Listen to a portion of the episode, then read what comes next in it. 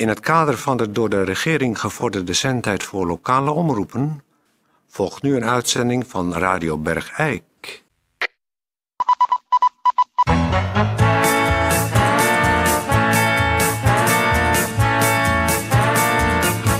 Radio Bergijk.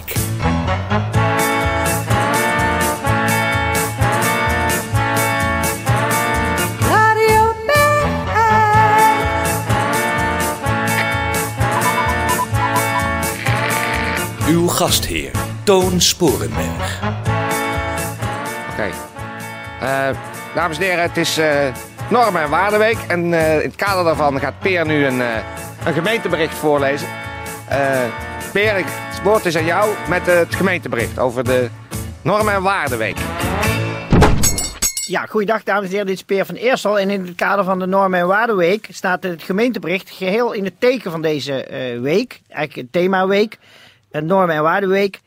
En eh, vanuit de voorlichting, afdeling voorlichting van de gemeente, die heeft ons een tekst eh, toegezonden die ik nu dien voor te lezen. Omdat anders er heel veel misverstanden gaan ontstaan. Omdat heel veel mensen bij normen en waarden eh andere denken dan andere mensen wel eens denken. Ja. Bij het vallen van het begrip normen, Normen en Waarden. en waarden. En om daar misverstanden over te, te, te tackelen van tevoren. Heeft de gemeente een, een tekst, een, een communiqué opgesteld. precies eh, en dat dienen wij hier nu voor te lezen. Dus, gemeentebericht. dit zijn niet mijn eigen woorden over normen en waarden. Nee, maar het is een Dit, gemeentebericht. het is wel een gemeentebericht.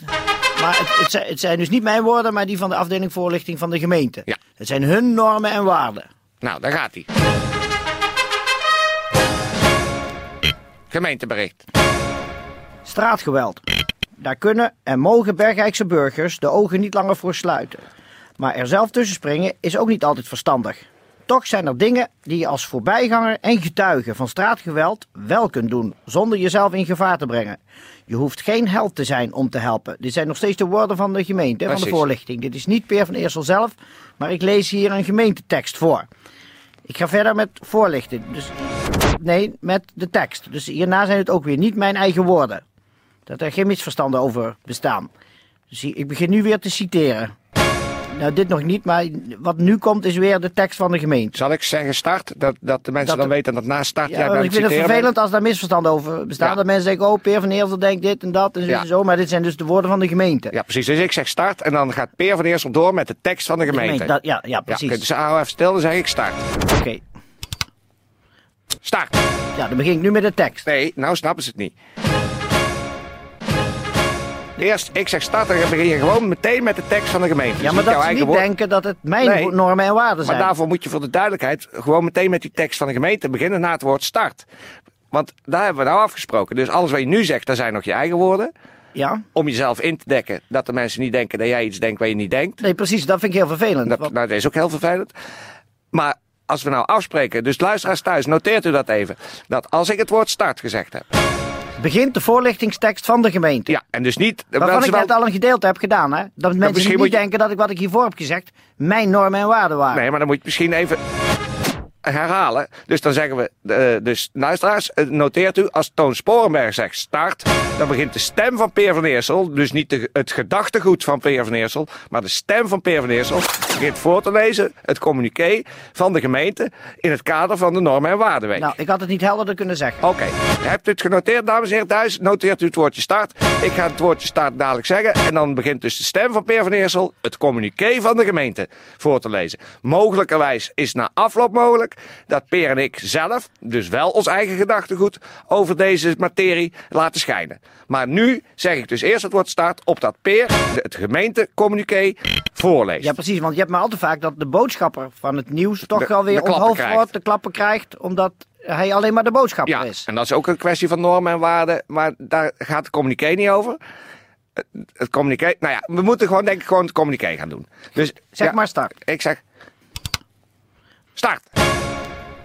Geweld op straat kan vele oorzaken hebben. Drank, drugs, stoer gedrag, een verkeerd begrepen gebaar. Bijvoorbeeld, iemand komt met uitgestoken hand op u af, daarbij vriendelijk glimlachend en de woorden bezigend: Goedemiddag, hoe gaat het met u? Bedenk dan dat de eerste klap vaak een daalder waard is. de men, de, degene die u, op u afkomt, kan wel eens wat anders in, in zijn gedachten hebben dan hij door zijn gedrag wil doen laten blijken. Dus meteen uithalen is dan het beste. Maar soms is er helemaal geen aanwijsbare oorzaak. Wat de oorzaak ook mag zijn, de daders van straatgeweld mogen niet vrij uitgaan. Vanzelfsprekend moeten we ook de slachtoffers niet vergeten. Want een klap op straat kun je je leven lang voelen, zeker wanneer de omstanders je aan je lot overlaten, of je zelfs gaan uitlachen, of zelfs er nog een paar klappen of schoppen of trappen aan toevoegen, omdat je toch al op de grond lag. Dit was het, de tekst van de gemeente. Oké. Oké, goed, zeg dus maar einde. Einde.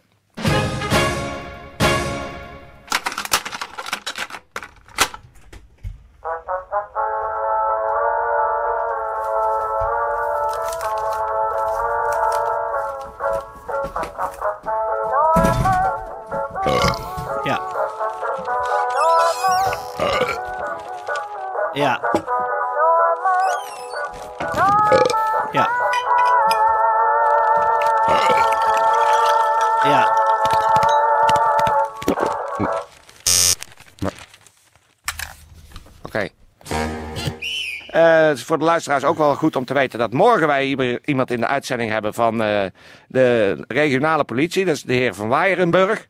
Die eh, komt cursussen geven aan de burgers.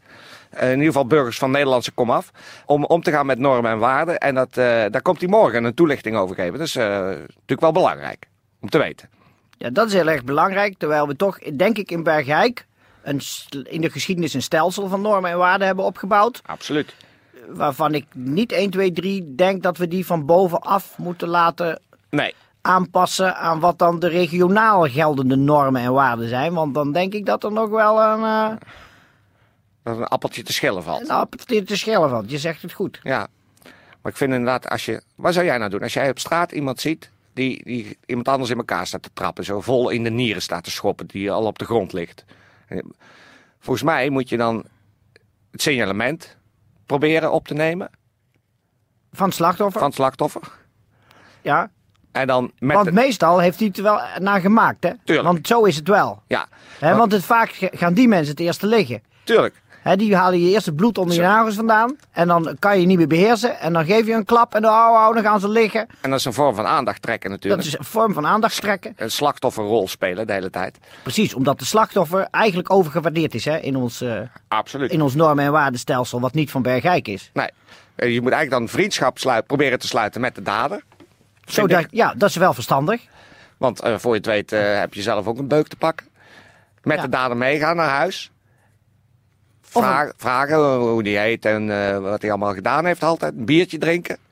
En dan eventueel, ja, misschien eens iemand bellen erover. Ja, misschien. Zo doe ik het meestal.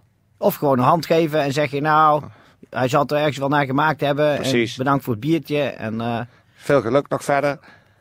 Zullen we afspreken volgende week in het café? En van mij zou je verder geen last hebben hoor, ik heb niks gezien. En dan ga, zou ik, meestal ga ik dan nog terug om te kijken of het slachtoffer er nog ligt. Ja. En dan als die kijk ik ligt? gewoon even om me heen en dan nog een paar goede schoppen daarna. In de nieren ook? In de nieren en in het gezicht. Dat mag ik zelf dus graag doen. In het gezicht. Iemand die op de grond ligt, nog een paar schoppen in het gezicht verkopen. Ja, zeker iemand die dan kleiner is. Ja, dat, krijg, dat is erg goed voor je eigen waarde. Nou, morgen gaan we hierover verder. Met een eh, brigadier van de politie, de heer Van Waaierenburg. En ik ben erg benieuwd wat hij ons eh, gaat leren. Want hij gaat dus cursus geven over normen en waarden. Ja. Tijdje. Norm- en waardemuziek. Ik heb niks gezien, ik heb niks gezien, ik keek ergens anders naar. Keek ergens anders naar, keek ergens anders naar. Ik heb niks gezien, ik heb niks gezien, ik keek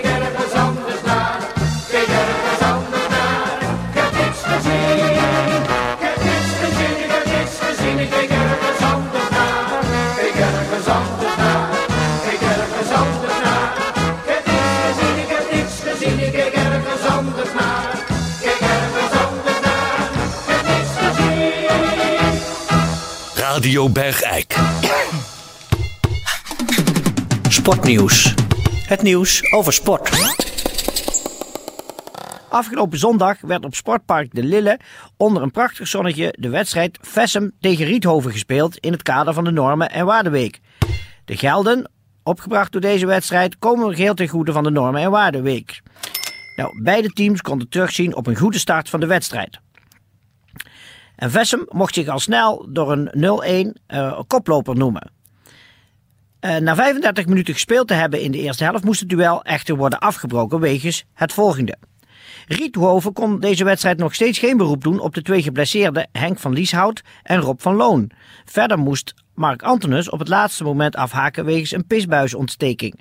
En was Gerbert van der Mier nog niet volledig hersteld van een harde sjanker, waardoor hij op de bank moest starten.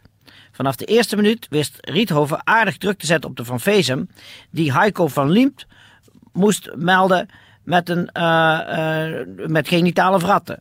Zijn voorzet kon echter niet worden afgerond. Enkele minuten later was Kees Lepelaars, die bijna doeltreffend was met een van richting veranderd schot. Vessem-doelman Michel Cox kon met een uiterste krachtinspanning, hij is herstellende van een derde graad syfilis, de bal nog juist uit de hoek ranselen.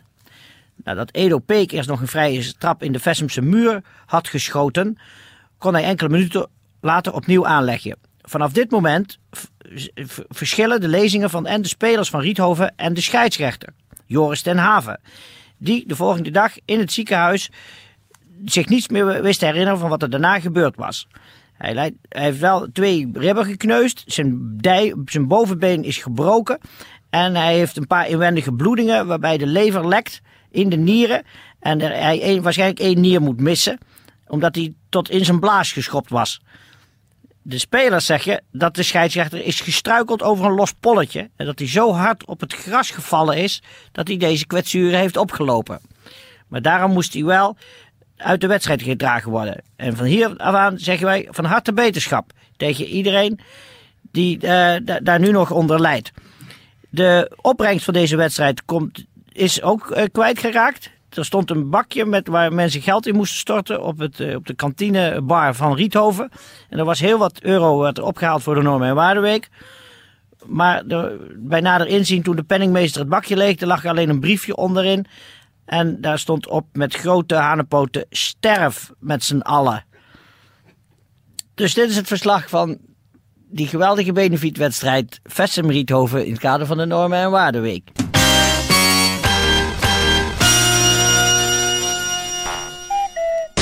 Radio Bergijk.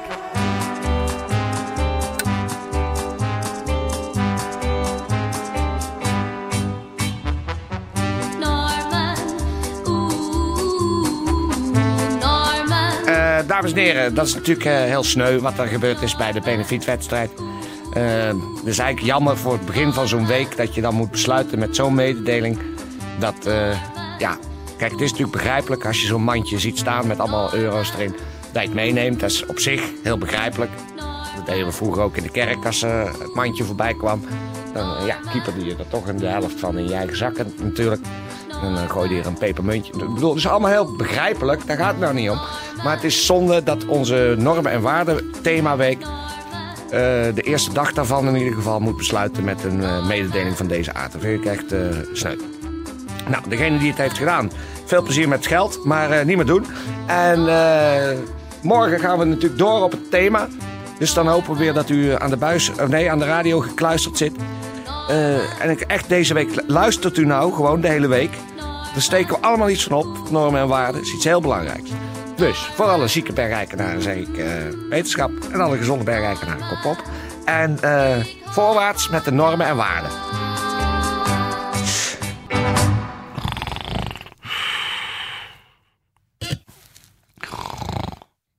Ben je wakker? Peer.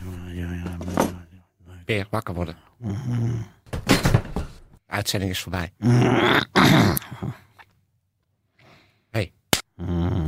Jij wou, jij wou dit onderwerp hoor. Hm? Jij wou toch het onderwerp normen en waarden de hele week? Moet je niet wegsukkelen? Ik, dit is niet voor mezelf. Ik, ik, ik, ik heb ze wel, normen en waarden. Ja? Ik pas ervan. Allebei? Als, als, als ik mijn- knoopjes niet allemaal dicht doe, dan gulpen de normen en bij mij naar buiten. Ja.